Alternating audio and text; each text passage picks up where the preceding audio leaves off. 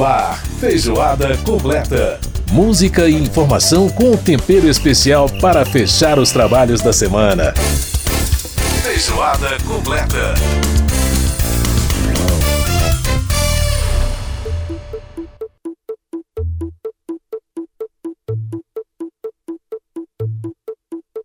O pulso ainda pulsa.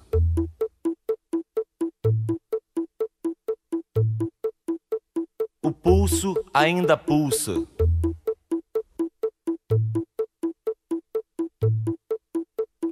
Peste bubônica, câncer, pneumonia. Raiva, rubéola, tuberculose, anemia. Rancor, cisticircose, cachumba, difteria. Encefalite, faringite, gripe, leucemia. E o pulso ainda pulsa.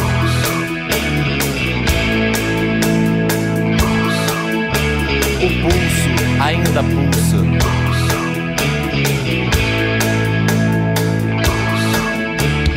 Hepatite, escarlatina, estupidez, paralisia.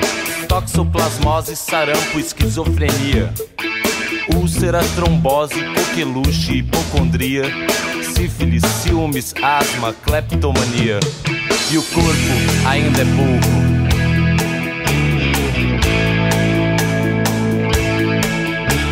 O corpo ainda é pouco.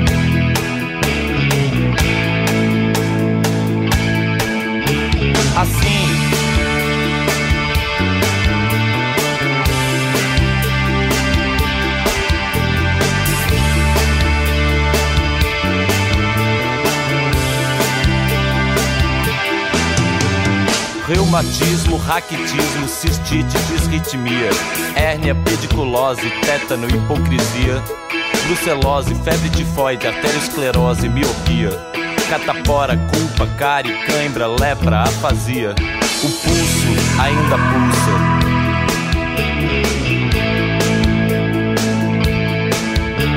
O corpo ainda é pouco.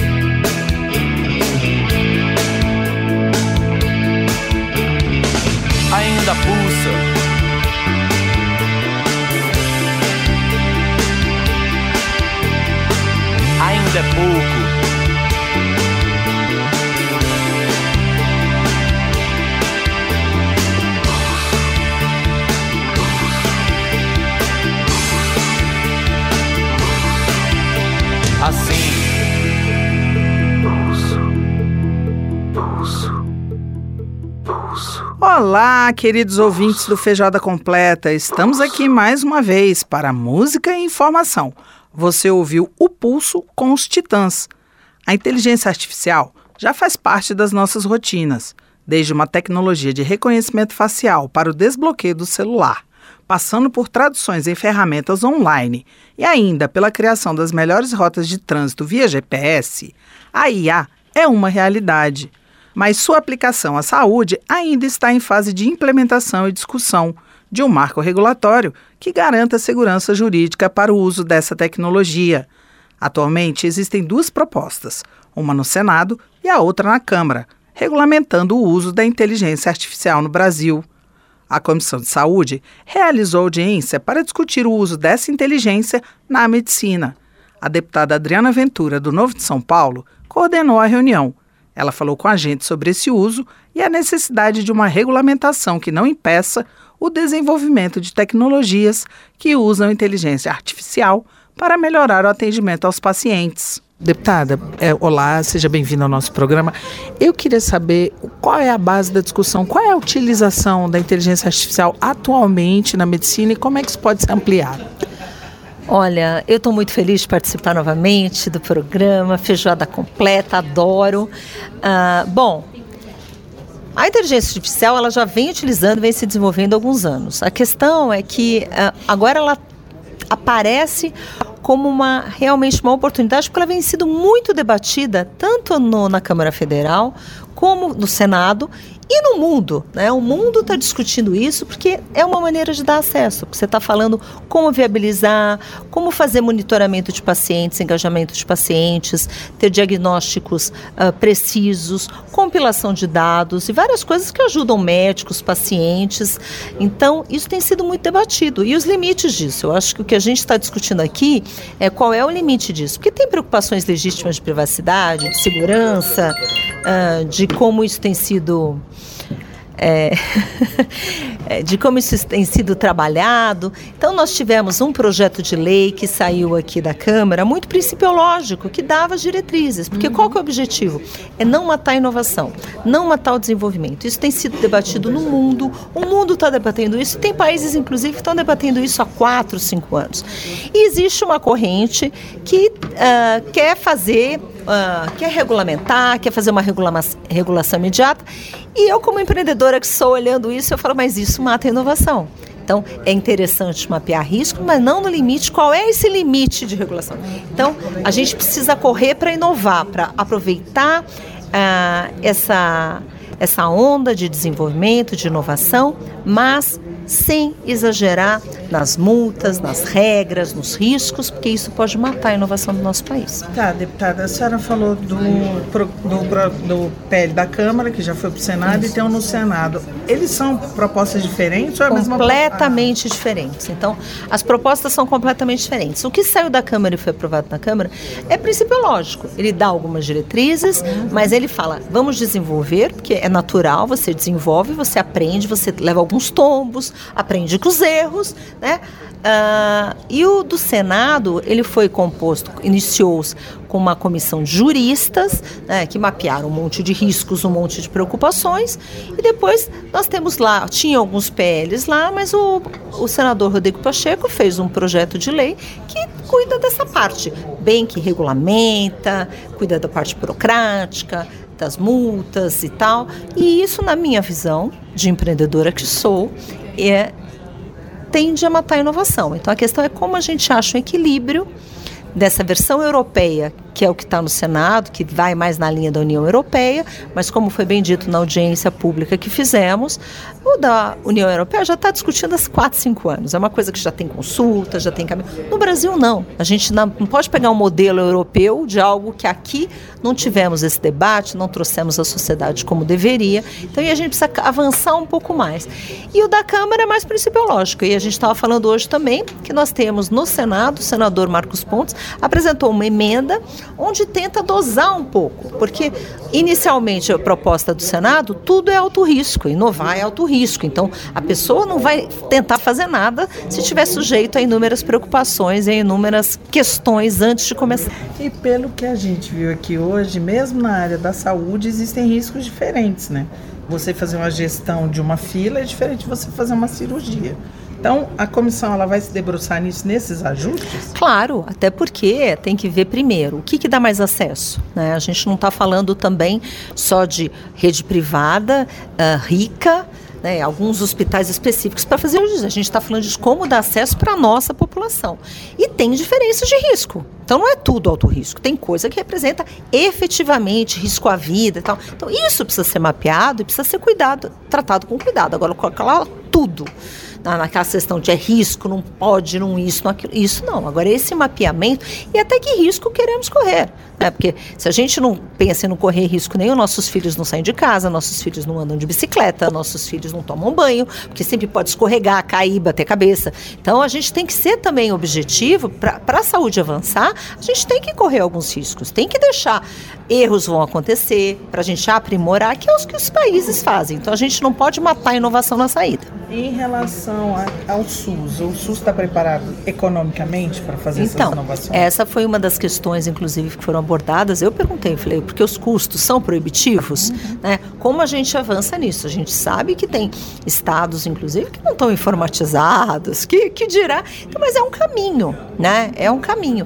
E a questão também orçamentária para as questões de tecnologia, para as questões de inovação, precisa ter um olhar e um investimento do governo, tem que ser uma visão de Estado, de continuidade, para inclusive para o SUS poder estar na mesma atuada, porque hoje não está, basta não está. Então, mas é um caminho, a gente não pode proibir, a, a gente tem que ir avançando. Então, o que, que a gente quer no próximo ano que vamos fazer, daqui cinco anos como estaremos, daqui 10 anos, 15 anos, 20 anos, é um caminho. Né? Tem os que estão mais desenvolvidos, tem os que estão começando, mas o importante é que o desenvolvimento aconteça.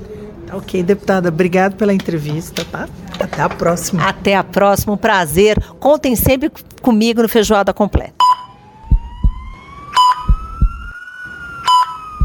O presidente do Inova HC, Centro de Inovação do Hospital das Clínicas de São Paulo, Giovanni Guido, também participou da audiência. Ele falou com a gente sobre a importância do uso da inteligência artificial em processos médicos. Olá, doutor Giovanni, seja bem-vindo ao Feijoada Completa. É um prazer falar aí com os ouvintes sobre esses temas eh, tão, tão importantes da saúde. É, doutor, o senhor participou na terça-feira da audiência pública que discutiu a inovação, né, o uso da inteligência artificial na medicina. Esse, essa, essa inteligência artificial já vem sendo usada? Então, a inteligência artificial é um, um crescimento exponencial na área da saúde.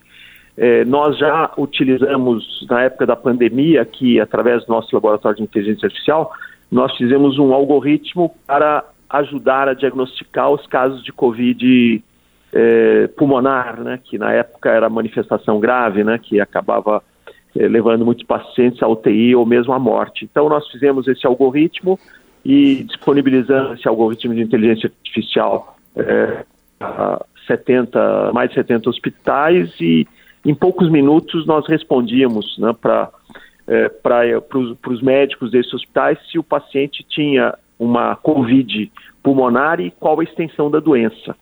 Era uma época onde os exames laboratoriais demoravam, né? E, portanto, era muito importante tomar uma, uma decisão. Né? Então, esse é exemplo de como uh, já utilizamos inteligência artificial na saúde desde a época da pandemia e como a inteligência artificial tem uma aplicação muito importante né? uh, em toda a cadeia da saúde. É isso que eu ia perguntar, doutor, porque eu acompanhei a audiência e eu tive uma. Porque, assim, toda vez que alguém fala para mim, ah, vai usar inteligência artificial na saúde, aí a gente já pensa, pelo menos eu já penso direto num robô operando uma pessoa, mas não é assim. Não é só na sala de cirurgia, não é só direto com o paciente.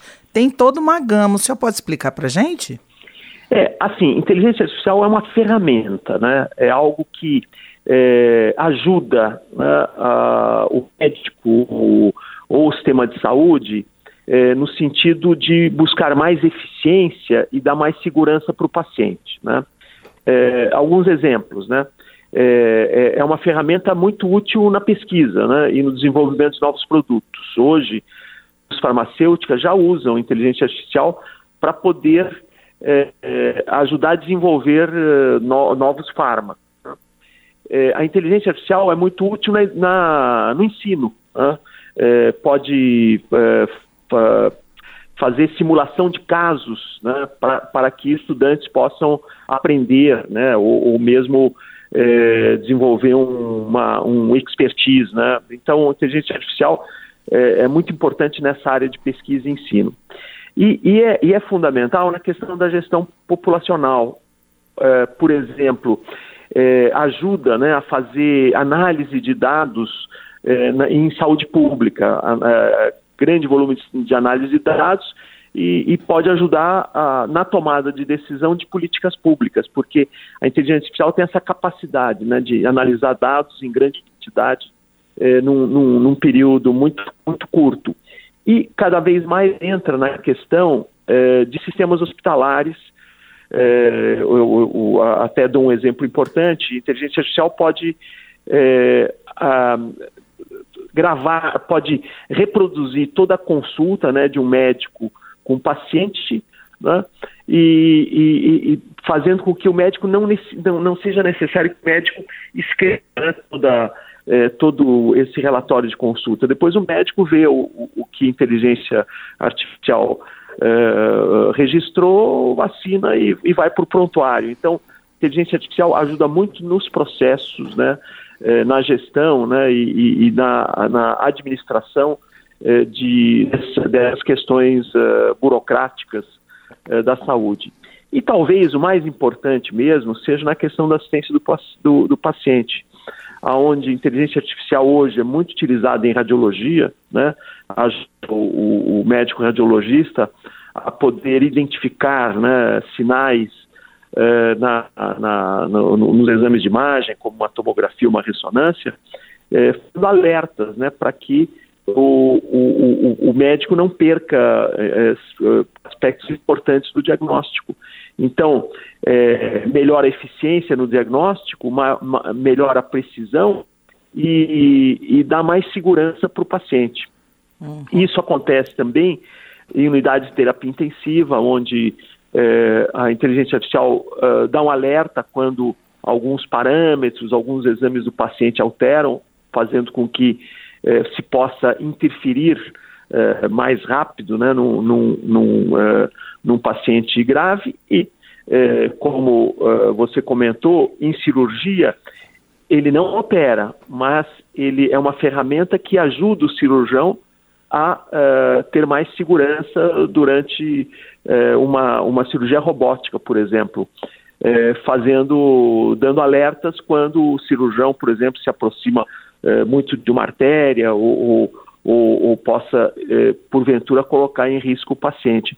Então, a inteligência artificial é uma ferramenta que vai estar cada vez mais presente na saúde, né, ajudando desde é, a gestão, é, na assistência do paciente, e isso vai contribuir né, para que se possa ter mais segurança né, dentro do, de, todo esse, de todo esse processo e é, ajudando o, o, o, médico, os profissionais de saúde a serem mais eficientes e, e, fazendo com que eles se concentrem mais na atenção do doente e, e, e fazendo com que a inteligência artificial ajude a reduzir né, muitas dessas tarefas burocráticas que tomam tempo, eh, eu diria, desnecessário. É, então, doutor, ao contrário do que a gente pode, poderia supor, né, depois de tantos filmes de Hollywood com inteligências artificiais malévolas, é uma coisa que não traz risco, ou tem algum risco? Então, é, veja, é, eu, eu, diria que dentro da, na, na, ao longo de toda a cadeia da saúde, né, é, a inteligência artificial ela contribui muitíssimo, né? É, aonde estariam os riscos da inteligência artificial?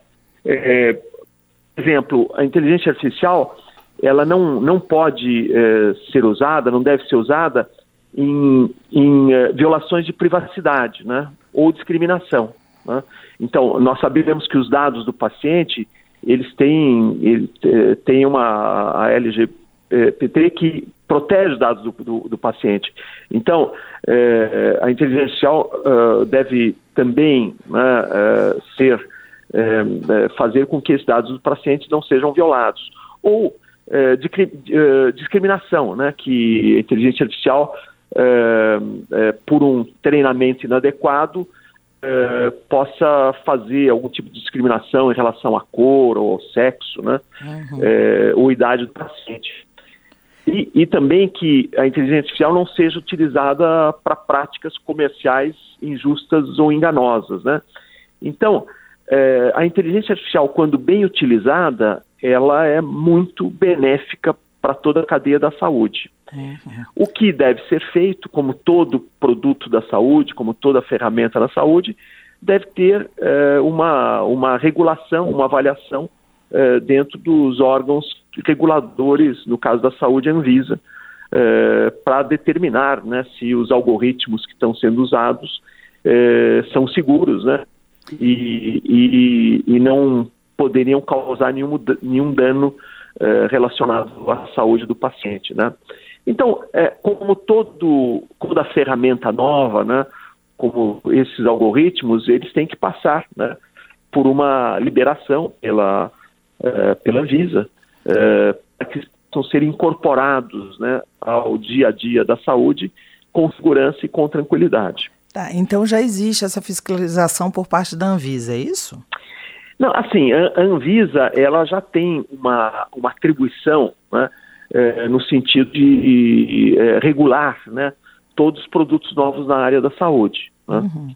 É, o que está se discutindo aqui no, no, no, no Brasil, no, no, Senado e na Câmara, é uma, é uma legislação específica para a inteligência artificial. Isso, eu ia, eu ia perguntar exatamente isso para o senhor. Essas, existem dois projetos, um da Câmara, que é mais genérico, e o do Senado, que ele é mais jurídico.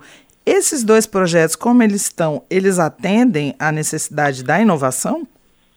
Então, é, o projeto original é, do Senado 2338 era um projeto muito restritivo, né, onde colocava a, a inteligência artificial na saúde como muito risco. Uhum. E isso é um aspecto muito negativo, porque a inteligência artificial é, na saúde, ela não pode ser considerada de alto risco.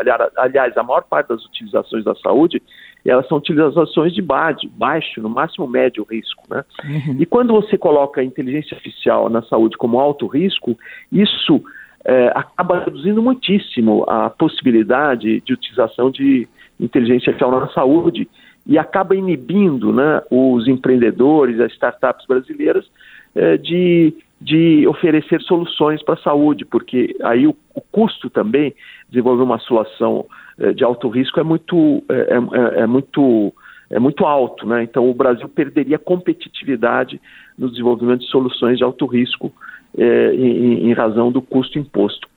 É, já no substitutivo que foi apresentado pelo senador Marcos Pontes, que é o relator, ele atenua essa questão, né? é, já não coloca todas as soluções como alto, como, como alto risco. Uhum. É, mas eu acho que ainda nós precisamos evoluir né? um pouco mais, porque o, o PL 2338 do Senado, ele se baseou na legislação europeia, né? É, que é bastante restritiva, né? Uhum. E, e, e, nós sabemos a, a evolução tecnológica é rápida, né? Então precisaria ter uma, uma legislação muito dinâmica, né, que fosse é, é onde a classificação de risco fosse é, é, alterada né, com, é, com a evolução tecnológica. Entendi. Enquanto a, a, o projeto que está na, na Câmara é um projeto que se é, que é mais próximo né, do, da, da abordagem dos Estados Unidos, que é uma abordagem principiológica, onde existem princípios é, que é, orientam né, para que exista uma proteção né, dos, dos direitos do, do, do, paciente, né, como a questão da violação da privacidade, mas deixa né, é, que é, a saúde, né, é, dentro da sua agência reguladora, estabeleça a, a, a, a a utilização da inteligência artificial e, e estabeleça seus riscos específicos na saúde. É, eu, particularmente, acho que essa abordagem principiológica é mais adequada por uma tecnologia é, que vai ajudar né, a transformar a saúde, vai é, melhorar o acesso da, da, da saúde para o nosso cidadão, principalmente no Sistema Único de Saúde, e que é, a legislação não deveria ser tão restritiva. Né? Então nós estamos caminhando aí, né, o, o, projeto substitutivo do Senado, ele já fica a meio caminho entre o projeto europeu e o projeto eh, norte-americano. Então seria uma boa é, solução projeto... para regulamentar essa parte. Então, é, eu acho que eu acho que é, é, necessária, né? É necessário mais discussão, né? Uhum. É, e que se entenda que inteligência artificial na saúde ela vai ser muito importante né, para o paciente, que vai ter aplicações que vão facilitar a vida do paciente, que vão aumentar a segurança do paciente, mas, claro, como toda uh, nova ferramenta utilizada em saúde, tem que passar pelo, pela regulação. E, na minha opinião, a regulação já existente, uh, porque a Anvisa, por exemplo, já tem uma classificação de risco. Né? Uh, então, essa, essa regulação que nós temos na saúde eh, deveria também regular a questão do uso da inteligência artificial na saúde eh, dentro de uma classificação de risco, mas eh, a maior parte das aplicações da saúde serão muito benéficas né, para toda a nossa, nossa cadeia e irão contribuir em muitos aspectos para a melhoria da qualidade de saúde oferecida. Tá certo, então. Muito obrigado, doutor Giovanni, pela entrevista e vamos ver o que, que isso vai dar, né?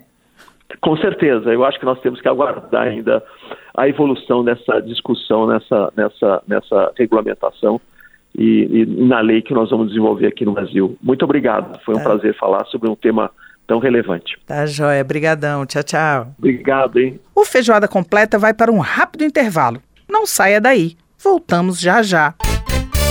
Feijoada Completa.